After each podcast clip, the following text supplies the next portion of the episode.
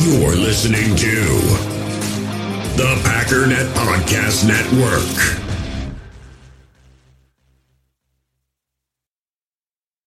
This episode is brought to you by Shopify. Whether you're selling a little or a lot, Shopify helps you do your thing, however you cha-ching. From the launch your online shop stage, all the way to the we just hit a million orders stage. No matter what stage you're in, Shopify's there to help you grow.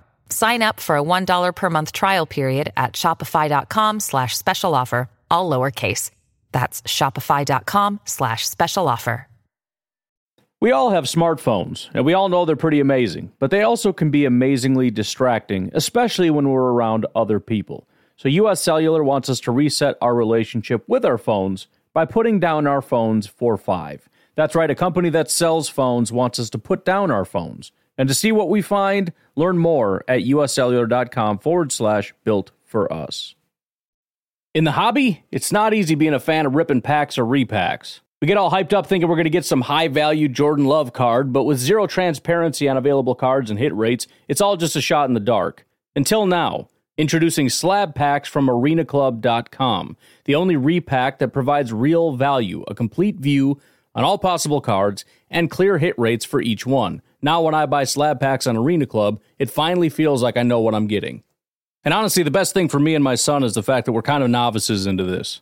When I walk into a card shop with my son, and a card says it costs $40, kind of just taking his word for it that that's a good value. So I appreciate the transparency on grading, as well as just getting excited about seeing what you could potentially get. Right now, you can get 10% off your first purchase by going to arenaclub.com slash packdaddy.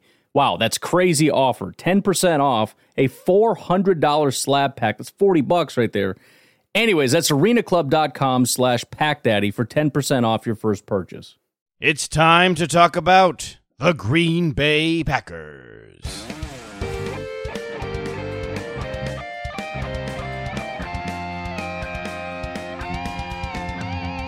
This is your Packers Update, the Daily Cheese, brought to you by Packernet.com and powered by Overtime Media. The Daily Cheese is a collaboration with the Packernet Podcast, hosted by Ryan Schlip, the Pack Daddy. And I am your host, JJ Leahy. The Packers have activated wide receiver Equanimeous St. Brown to return. He will play today versus the Tampa Bay Buccaneers. St. Brown has not played an NFL game since 2018. He missed the entire 2019 season after he suffered a high ankle sprain in the final preseason game last year. He hurt his knee this year in preseason and had to miss the first four games, but he's back. We finally get to see him in action again. Many fans don't really remember what to expect from EQ. At 448, he's the second fastest player on the roster behind only Marquez Valdes Scantling. He's just a hair faster than Aaron Jones at 450. He's also big. He stands at 6 foot 5, the same height as Allen Lazard. So, since we'll be missing Allen Lazard for at least 6 weeks, there's already a clearly defined role that EQ could take over. Remember, we're also getting Davante Adams back today for the first time since week 1. So Rodgers, who has had to live off of guys like MVS, Bob Tonyan, Darrius Shepherd, Malik Taylor, he will arguably get his top two weapons back today, assuming EQ can fill in for what Allen Lazard has been able to do. Kamal Martin has not been added back to the active roster. He likely needs more time to get healthy and get acclimated. The team does have two more weeks to evaluate his status and decide if they're going to reactivate him or put him on season ending IR. But he's been at practice, which is a really good sign. The Packers roster currently stands at 51, which means even after getting Kenny Clark and Davante Adams back and reactivating EQ, they can still make two additions. So far, Brian Gutekunst has not tipped his hand at all about who he's thinking about. Surprisingly, Billy Winn has not been promoted. He's used up all of his eligible practice squad elevations, which means the Packers would have to sign him to the active roster if they want him to play again. Dejon Harris, linebacker, is a guy who could get elevated today, especially given that Kamal Martin is not returning. For the Buccaneers, running back Leonard Fournette, who is listed as questionable, will play, but he's expected to be limited in the game. This is important because the Packers struggle so much to stop the run. However, the Buccaneers do have Shady McCoy and Ronald Jones on the roster as well, both of whom are talented running backs. Speaking of the Packers' run defense, here's Kenny Clark. Just wondering, Bert, just how you feeling? How have you felt in practice this week, and how tough has these last few weeks been not being out there? Uh, I mean, I feel great. Um, it's been been tough uh, not being out there with my teammates, but watch the guys, uh, you know, help coach them up when they're on the field and uh, learn some more stuff. But you know, I've been feeling great this week. How long have you felt like you were ready to play with the groin? Is this going on a, a couple weeks now? That going going back and and is there a um, I guess a relief that, that you're finally back and, and able to play again? Yeah, man. Uh, I thought I was ready to play what uh, the Atlanta game. You know, it wasn't under my control. You know, just happy that uh, I got a chance to practice uh, all week, and yeah, it's a relief that you know I finally get to you know go out and play. The bye week definitely helped my growing out. Uh, you know, just gave it another week to heal. Uh, gave me another week to do some more mobility stuff on on different parts of my body to make things stronger.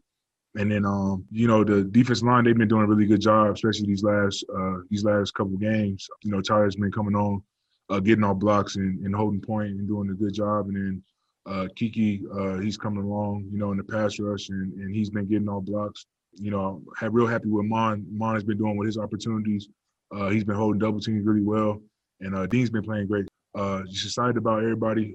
you know, a lot of them got got a lot of reps. Keke got a lot of reps and uh, you know, guys are just gonna keep on improving uh, as the season is going on. Getting Kenny back will be huge. He's easily the most important player on the defensive line. You heard him single out Tyler Lancaster, Kingsley Keke, Montravius Adams, and lastly, Dean Lowry, although Montravius and Dean have not really done a ton. Dean, in particular, has been drastically underperforming. But it was interesting to see what Kenny's noticing, particularly. He noted that Montravius has been handling double teams exceptionally well. And of course, Kingsley Keke has stepped up and taken a massive number of snaps in Clark's absence and done quite admirably. Next up, Mr. Za'Darius Smith.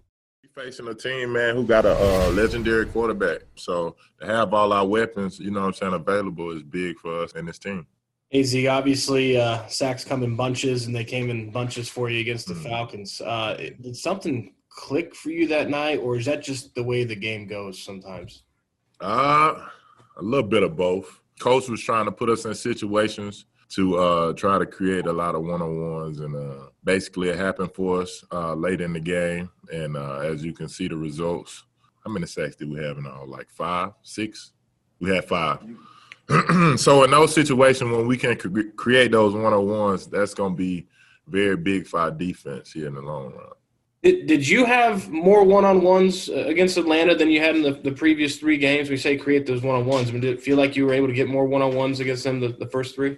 Yeah, most definitely, man. Uh, if you go back and watch that film, they tried to start off early by uh, basically sliding a protection or double teaming me, but I think we moved a couple guys around, and uh, that created a lot of one on ones to uh, me and Preston side. So one thing we got to do is always win our one on ones matchups. So we came out on top.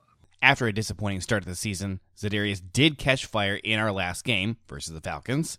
But the other half of the Smith brother duo still looks a bit lifeless out there. Let's hear from Preston Smith. I know you're uh, you're dropping back in, in the coverage more through these first four games than, than, than you did a year ago. Are, are, is there any frustration with where the pass rush production is from you right now, or is that just a, a natural byproduct of dropping back into coverage more? It's gonna be an every week question. Uh, nah, you know, it's just part of the plan right now. You know, there's gonna be some games I'm gonna have to drop back uh, a lot more than I'm used to, or a lot more in the past. But I, you know, I, I believe in the plan. You know, that's that's in. I believe in uh, the system. Uh, it's gonna all pay out because we're gonna have a lot more games where I rush a lot more and I drop less. And you know, it's only four games. We only play four games this season. It's a long season ahead. It's, it's a lot of rushing ahead, and it's a lot of big plays to be made ahead. So you know, that's the that's the mindset I always have each and every week. Let's turn to Preston's defensive coordinator, Mike Pettine. And just a heads up, when he calls a certain player OB, he's referring to Oren Burks.